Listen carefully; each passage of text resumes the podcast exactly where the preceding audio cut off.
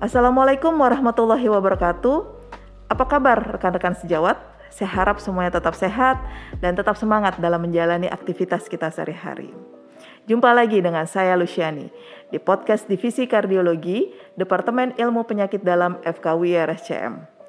Pada kesempatan kali ini, kita akan membahas lebih dalam lagi, mengulas lebih banyak lagi mengenai atrial fibrilasi tentunya bersama dengan narasumber yang yang sudah kita ketahui bersama dan sangat terkemuka di Indonesia yaitu Dr. Dr. Muhammad Yamin, spesialis jantung pembuluh darah konsultan.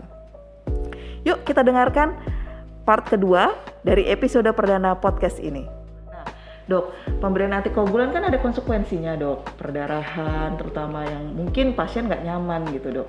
Nah, apalagi hal-hal yang harus kita perhatikan sebelum kita memberikan antikoagulan pada pasien-pasien tersebut, yeah. terutama pada pasien-pasien luris ya dok ya. Iya yeah, iya. Yeah. Nah, jadi uh, bagaimana dok? Jadi ini menarik nih. Jadi memang ada ada ada gium yang kerap kita dengar ya patients do not like to bleed, yes. doctors that do not like to clot.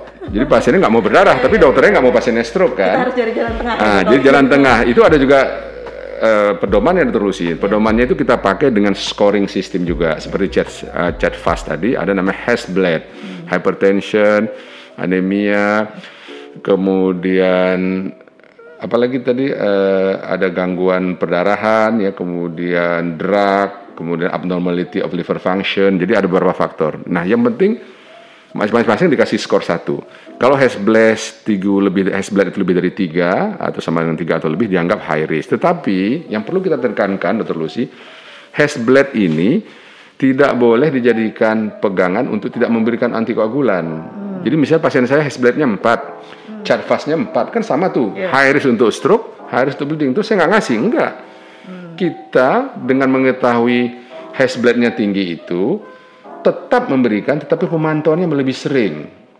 Mungkin kalau pasien Hasblad-nya cuma dua, saya bisa datangin, eh, bisa minta pasien datang enam bulan setahun sekali. Kalau dia Hasblad-nya tiga atau empat, mungkin saya sudah datang lebih sering. Itu satu. Yang kedua, kita melakukan intervensi terhadap Hasblad itu. Kan ada yang bisa dimodify, dimodifikasi kan. Misalnya hipertensi, kan bisa dikasih obat.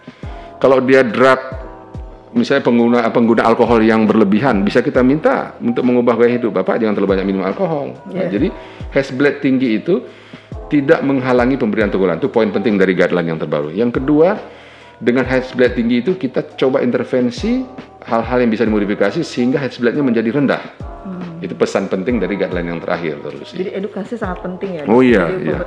Terutama untuk pemberian antikoagulan yeah. dan edukasi kenapa harus kita berikan uh, antikoagulan pada yeah. pasien tersebut. Jadi jangan sampai pasien nanti bilang, oh saya dikasih obat ini malah jadi uh, berdarah yeah, yeah, gitu ya dok. Yeah. Jadi uh, kita akan melihat atau memberikan edukasi ke pasien risk benefit untuk diberikan obat-obatan iya. tersebut. Yeah. Ya baik. Uh, terima kasih dokter Yamin. Kemudian uh, mengenai yang B dok. Ya. Jadi kita tahu bahwa B itu kan ya? better symptom control. Jadi simptom itu penting karena itu kan menyangkut quality of life. Jadi kalau orang nggak nyaman, berdebar, sesak, ketakutan itu kualitas kualitas hidupnya yeah. jadi menurun ya. Nah, better uh, symptom control itu bisa dengan mengendalikan lajunya. Jadi atrial fibrillasi itu sebenarnya yang bikin nggak enak itu cepatnya salah satu turun sih. Cepatnya nadi yang dirasa berdebar itu yang bikin nggak enak. Ya, betul.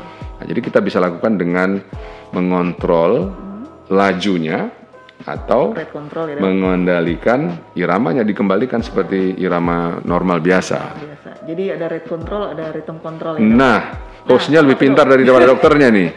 Ada betul, ini host saya lebih pintar kan dokter juga.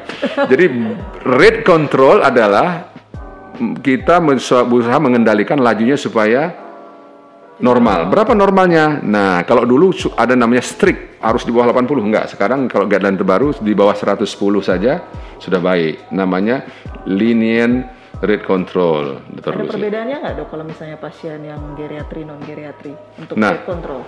Rate control ini sebenarnya untuk geriatri non geriatri soal pemilihan obat saja, oh, ya. Okay. Jadi kita tahu bahwa rate control itu bisa kita berikan untuk pasien-pasien yang lajunya di atas 110 ya kemudian bergejala. Nah kita berikan obatnya macam-macam. Pokoknya rata-rata obat yang kita berikan adalah obat yang memblok afinode bisa beta blocker bisa digitalis uh, bisa calcium channel blocker. Nah kalau geriatri memang yang paling aman itu kita berikan adalah golongan digitalis ya karena dia juga mobilisasinya sudah tidak banyak ya. Nah, kalau yang muda, pasien-pasien muda kita pilihan pertamanya sebaiknya beta blocker karena simpatetik tone-nya masih tinggi dan pasiennya cenderung aktif. Tapi tidak jarang kita boleh mengkombinasi dari salah satu uh, golongan tadi. Oke, ada rekomendasi terbaru nggak dok uh, di guideline ini di, di 2020 ini? Ya, jadi obat-obatnya relatif sama. Nah, cuma memang kalau gagal terlusi misalnya dengan obat sudah dikombinasi dua obat atau tiga obat. Kadang-kadang kan kalau pasien geriatri kalau kita kombinasi dua obat dia malah ada efek samping bradikardi dan lain-lain. Nah, kalau gagal dengan obat, jadi rate control itu bisa juga kita lakukan dengan intervensi. Jadi AV node-nya itu kita ablasi ya sehingga semua impuls dari atrium yang atrium ablasi tidak bisa konduksi ke ventricle. Tapi konsekuensinya kita harus memasang pacu jantung hmm. untuk Kapan um, tuh dok kita bisa memutuskan? Misalnya kita sudah memberikan treatment ke pasien uh, tersebut, kita bilang oh nggak bisa nih, eh, nggak bisa terkontrol rate-nya. Yeah. Timingnya gitu dok, timingnya untuk kita konsul ke dokter Yamin. Ya, jadi biasanya kita akan mulai satu golongan obat ya, apakah beta blocker dulu, kemudian kita kombinasi dengan kalsium channel blocker atau dengan digitalis. Nah, kalau dengan obat yang sudah maksimal, apa itu maksimal? Maksimal artinya selain dosisnya ada side effect, yeah. intolerance. Hmm. Jadi saya dikasih beta blocker dua kali lima misalnya atau sampai 10 menit, tapi mulai lemas kelingan karena tensinya ikut turun atau bradikardi, itu kan sudah intolerance. Tapi saya masih bergejala misalnya. Nah, itu salah satunya harus kita berikan. Jadi drug fail itu bisa karena ada efek samping atau memang tidak bisa terkendali. Jadi nggak ada uh, time mannernya ya dok? Nggak ada. klinisnya. Ya kira-kira kita lihat biasanya kan kalau kita evaluasi itu kalau kita kasih obat pertama maksimal sebulan lah, sebulan tiga bulan kadang-kadang tiga bulan. Nah kalau dalam tiga bulan nggak ada, memang time frame-nya tidak tegas disebutkan ya. Baik. Kemudian yang rhythm control dok, bagaimana dok rhythm control? Nah rhythm control kan namanya juga rhythm control, jadi kita berusaha mengembalikan menjadi irama sinus kembali. Nah obat-obatnya juga banyak ya.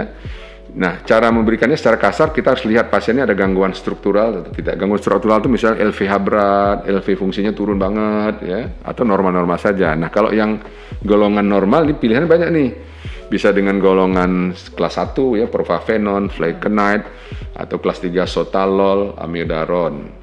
Nah, kalau yang ada gangguan struktural misalnya ejection fraction rendah, LVH, nah terpaksa jadi terbat apa jadi uh, terbatas nih pilihannya yang paling aman itu amiodaron sama dronedaron tapi di Indonesia kan yang banyak tersedia itu amiodaron hmm. jadi kita memilih yang mana tergantung dari keadaan struktur pasiennya struktur jantungnya. Nah dok uh, kita bisa nggak sih dok memprediksi atau melihat ini sepertinya uh, bukan kasus yang bisa kita menggunakan rhythm control atau mungkin pasien ini bisa kita lakukan rhythm control dulu gitu dok? Ya jadi sebenarnya kalau first detected AF ya direkomendasikan itu kita coba rate control ya dengan rate control kalau masih simptomatik baru kita lakukan rhythm control hmm. dengan obat-obat tadinya yang masuk dalam kriteria rhythm control ini kan bisa yang persisten atau long standing persisten. Hmm. Nah semakin lama AF-nya tentu angka keberhasilan untuk rhythm control ini juga menjadi terbatas. Yeah. Tetapi yang harus kita tahu bahwa kalau obat-obat ritme kontrol sudah gagal, dalam artian simptomnya kemudian juga bisa terjadi efek samping seperti tadi terus. Misalnya kita kasih amiodaron ya, amiodaron itu kan cukup banyak efek sampingnya. Betul. Selain long QT, yang sakut juga kita tirotoksikosis, kemudian bisa pneumitis, ya, kemudian bisa deposit di mata. Nah, itu yang kita harus cegah ya. Kalau itu sudah mulai tanda-tanda itu ada, tentu gagal obat-obat itu. Oke, baik. Uh, kalau gagal ritme kontrol dok, apa yang bisa dilakukan dok? Nah, jadi ritme kontrol itu kan ada dua, farmakologik, non farmakologik. Hmm. Nah, yang farmakologik dengan obat, non farmakologik itu ada dua terus sih. Yang hmm. satunya adalah kardioversi, jadi electrical kardioversi itu mau boleh kita coba satu dua kali ya. Jadi pasiennya kita sedasi dengan syarat kita yakin bahwa tidak ada trombus, yeah. bisa dengan pemberian antikoagulan 4 minggu atau kita TE pre kardioversi. Kemudian kita lakukan kardioversi. Kita sering juga melakukan. Kemarin saya kira minggu lalu ada satu case kita kerjakan usia 75 tahun ya, kita kardioversi berhasil. Okay. Nah, cara yang lain tentu yang non farmakologik adalah dengan melakukan ablasi. Hmm. Catheter ablation atau ablasi kateter. Nah, karena ablasi kateter ini untuk AF ini ada perubahan signifikan itu sih. Kalau yang dulu di dan lalu itu masuk di 2A. Hmm. Nah, sekarang di kelas 1. Tapi yang mana? Hmm. Nah, tentu pasien-pasien yang paroksismal yeah. atau persisten tapi yang masih simptomatik dengan obat-obatan dan gagal. Gagal satu obat. boleh golongan kelas 1 tadi propafenon, plekenite ya atau golongan kelas 3 sotalol atau amiodaron. Jadi kalau terlalu sudah coba nih ya, udah ya. coba kasih misalnya ritmonorom, isinya kan propafenon. Ya. Nggak bisa juga. Gagal kan? Nah, itu kita sudah boleh masuk di kelas 1 untuk lakukan karakter ablasi. Itu satu. Yang kedua, kalau pasien memang terjadi takikardi induced kardiomiopati. Jadi AF-nya ini menyebabkan terjadinya penurunan fungsi pompa. Hmm. Nah, karena itu sudah banyak penelitiannya dengan menterminasi AF-nya menjadi sinus, biasanya terjadi reverse remodeling. Jadi fungsi pompanya kembali. Baik, baik. Ya, Dok. Kita lanjutkan ya, Dok ya. ya. Nah, ke C yang kardiovaskular ya. dan komorbiditis. Nah, C ini pada guideline yang terbaru ini menjadi apa katakan fokus karena apa selama ini dilupakan jadi orang selalu fokusnya di obat ablasi kasih amiodaron macam-macam ya. termasuk jadi, hal yang baru dimasukkan di, di 2020 ya, ya kan? stressingnya diperkuat di oh. guideline 2020 ini karena apa ternyata banyak penelitian lifestyle modification atau modifikasi gaya hidup itu bisa mengurangi IV burden hmm. bisa mengurangi IV recurrent edukasi itu sangat penting ya iya iya makanya masuk di sini sebagai poin penting di komponen C tadi oke okay. baik dok Nah, kita udah cukup lama ya dok berbincang-bincang. Ada satu hal lagi yang mungkin uh, penting juga untuk uh, teman sejawat. Bagaimana sih dok keadaan atrial fibrilasi di Indonesia deh? Ya, biasanya kan kalau di Indonesia itu kita kekurangan data, tapi alhamdulillah Perhimpunan Aritmia Indonesia itu baru saja melesaikan Indonesian AF Registry hmm. dan protokolnya itu sudah dipublikasi terus sudah diaccept di jurnal bergengsi juga ya. Nah, saya dapat bocoran hasil surveinya itu kira-kira yang mengejutkan adalah bahwa angka uh, maaf saya koreksi usia. Usia pasien itu rata-rata 57 tahun. Jauh lebih muda dari Caucasian. Kalau di Amerika di Eropa itu kan 75 ya kita 57 tahun.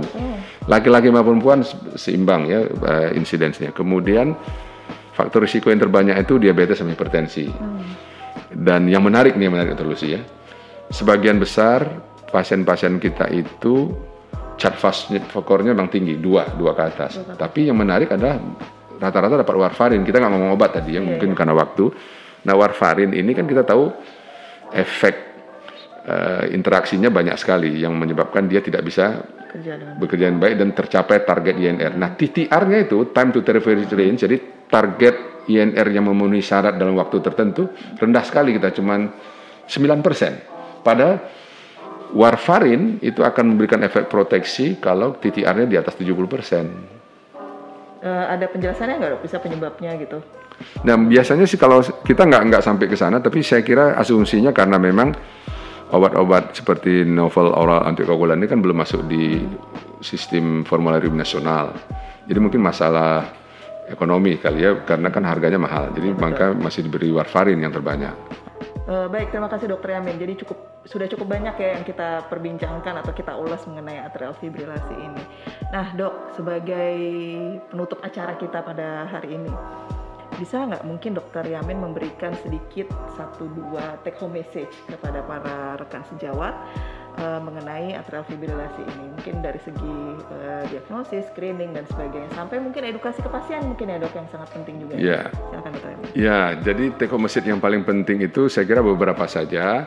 Nomor satu adalah tadi kan kita tahu bahwa early detection itu penting dan early detection itu sangat murah, mudah ya. Jadi kalau ada pasien usia 65 tahun ke atas plus satu faktor risiko misalnya hipertensi, osa, gemuk, diabetes hipertensi, jangan lupa untuk melakukan opportunistic screening. Raba aja nadinya, ya. Kalau nggak teratur, pasang EKG. Nah, tapi kalau pasiennya di atas 75, udah EKG aja rutin. Itu satu. Jadi itu untuk meningkatkan angka uh, capture atau bisa menangkap uh, pasien-pasien AF secara awal. Yang kedua adalah jangan lupa yang tadi ABC tadi. Jadi setiap ketemu pasien AF ikuti step-step itu tadi. Karena avoid stroke menjadi langkah pertama baru kita pikirkan untuk memperbaiki simptom dan terakhir tentu komorbid. Jadi jangan dibiarkan pasien tetap gemuk, jangan dibiarkan pasien tetap merokok, jangan dibiarkan pasien tetap minum alkohol yang banyak. Ya, itu memang challenge atau tantangan sejawat untuk melakukan edukasi, memberikan pemahaman sehingga pasiennya patuh dengan apa yang kita instruksikan. Gitu Baik. Dr. Baik, terima kasih Dr. Amin. Saya rasa uh, podcast kita hari ini sangat menarik ya tentunya dengan kehadiran Dokter Yamin pada hari ini. Terima kasih Dokter Yamin Sama-sama. sudah memberikan pencerahan atau wawasan yang lebih luas lagi mengenai atrial fibrillasi. Tentunya kita sebagai tenaga medis harus banyak belajar ya dok ya. Terutama Ya, terus, ya. Karena setiap uh, periode waktu tertentu ada rekomendasi-rekomendasi baru yang keluar dan tentunya itu untuk uh, membuat kita menata laksana pasien dengan baik juga.